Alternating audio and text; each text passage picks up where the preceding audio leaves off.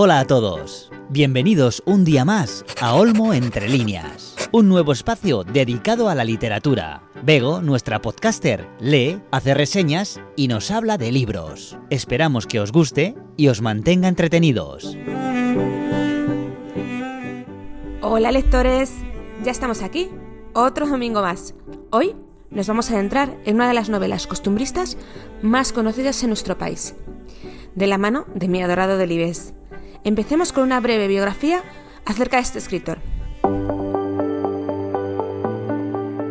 Miguel Delibes nace en Valladolid el 17 de octubre de 1920 y muere también en Valladolid el 12 de marzo de 2010. Novelista español, doctor en Derecho y catedrático de Historia del Comercio, periodista y durante años director del diario El Norte de Castilla. Su primer libro, La sombra del ciprés es alargada, obtuvo el premio Nadal en 1948. Posteriormente publicó una gran cantidad de novelas, quizás, para mí, las más conocidas y además todas ellas llevadas al cine o al teatro han sido El Camino, en 1950, Cinco horas con Mario, 1966 y Los Santos Inocentes verían la luz en 1981. Delibes era un gran abanderado de su tierra y del campo castellano. En las páginas de sus novelas se nota su arraigo y el cariño a la hora de escribir el entorno rural y todo lo relacionado con él.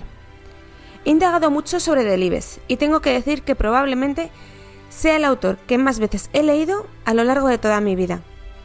He extraído un párrafo publicado en La Vanguardia que a mi parecer explica claramente la forma de ver las cosas de este autor. Miguel Delibes una vez dijo, Yo soy como los árboles, crezco donde me plantan, hasta tal punto que si un día me alejaran de Castilla, no acertaría a vivir. Castilla, Valladolid, esta es mi tierra. Delibes amaba Valladolid de tal manera que no podía pensar en vivir en otro sitio. Incluso en un momento dado le ofrecieron ir a dirigir el país a Madrid y lo rechazó.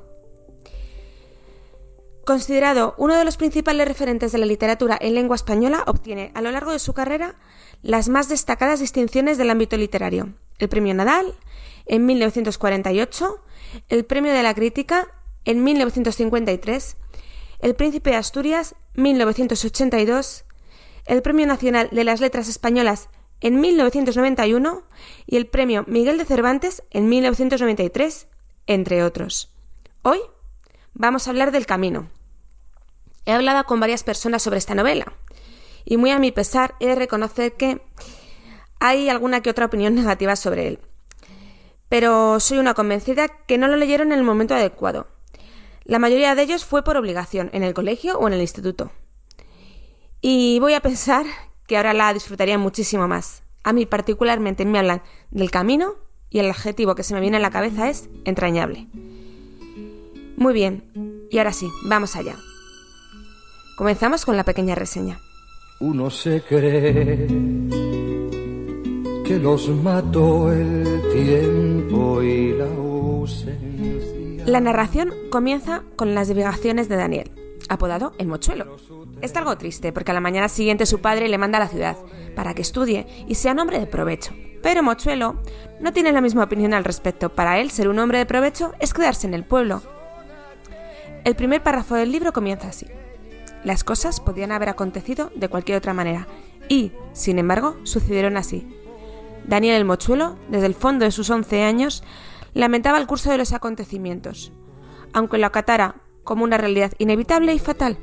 Después de todo, que su padre aspirara a hacer de él algo más que un quesero, era un hecho que honraba a su padre, pero por lo que él afectaba, su padre entendía que esto era prosperar, Daniel, el mochuelo, no lo sabía exactamente.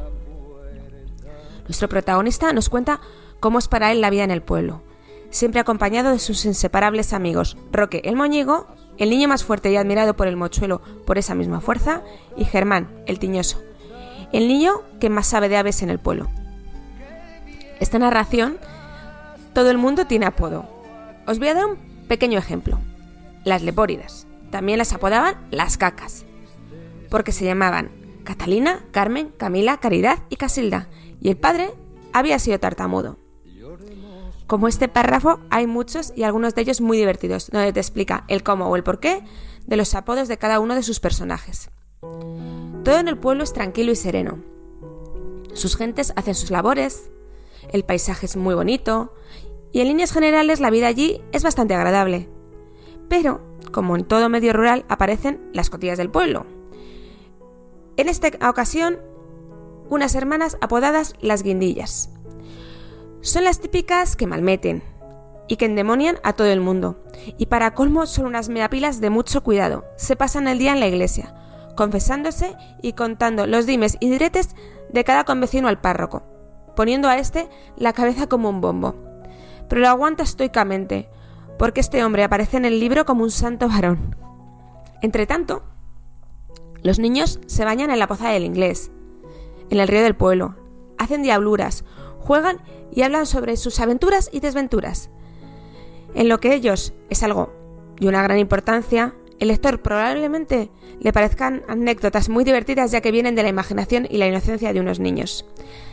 Había conversaciones tan animadas como esta. ¡Mirad! chilló el mochuelo.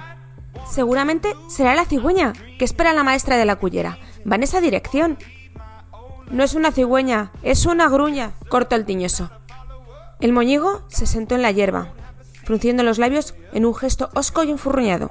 Daniel Mochuelo contempló con envidia cómo se inflaba y se desinflaba su enorme tórax.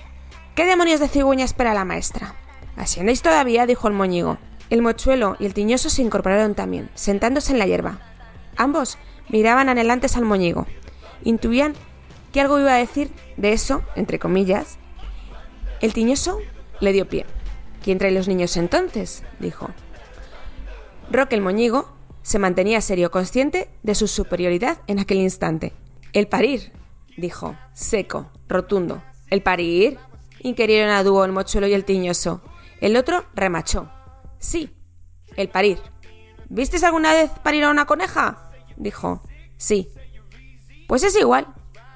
En la cara del mochuelo se dibujó un gesto cómico. ¿Quieres decir que todos somos conejos? aventuró. Al moñigo le enojaba la torpeza de sus interlocutores. No es eso, dijo. En vez de una coneja es una mujer, la madre de cada uno.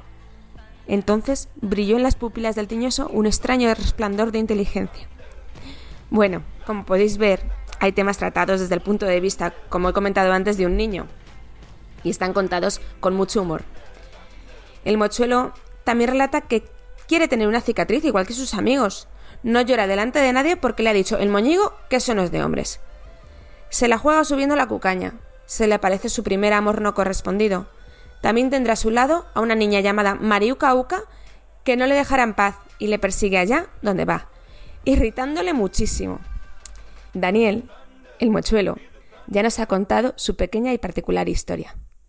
Y entonces comienza un nuevo día.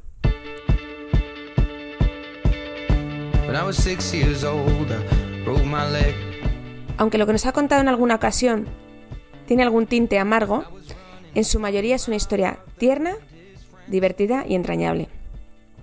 Entonces, el mochuelo se levanta, amanece un nuevo día y sabe que se tiene que ir a la ciudad y tiene que emprender un nuevo camino.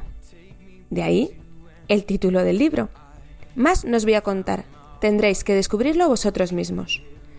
En cuanto a los aspectos narrativos, en esta novela, el narrador aparece en tercera persona, pero nos narra todo a través de los ojos de Daniel el Mochuelo. El ambiente rural y campesino es de una gran frescura. El pueblo y el valle en general están algo idealizados por el narrador, pero él mismo también reconoce las carencias de sus gentes, ignorancia, personajes toscos, incluso vulgares en alguna ocasión. Es una narración muy auténtica, donde nos relata con mucha simpatía la vida de unos niños, donde aparece su inocencia, sus miedos, desilusiones y sus alegrías. Todo esto muy bien descrito en el medio rural de mitad del siglo XX. Si queréis saber más, después de escuchar esta pequeña reseña, haceros con El Camino, una lectura que deja muy buen sabor de boca. Su estilo está elaborado con mucha naturalidad, en un lenguaje muy llano y sencillo. En sus páginas se recoge mucha ternura y quizás cierta nostalgia. Tal vez eh, peco de idolatrar a Delibes, pero soy una enamorada de su prosa y reconozco que mientras os contaba esta reseña no he parado de sonreír.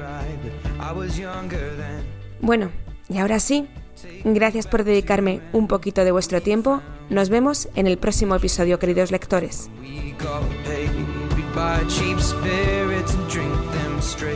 Y hasta aquí el episodio de Olmo Entre Líneas. Ya sabéis que podéis seguir el podcast en distintas plataformas, como iVoox y Spotify. Además, si queréis intercambiar opiniones y dialogar sobre estas u otras lecturas, podéis hacerlo a través de la cuenta de Instagram Olmo Entre Líneas. Nos vemos dentro de 15 días, queridos lectores.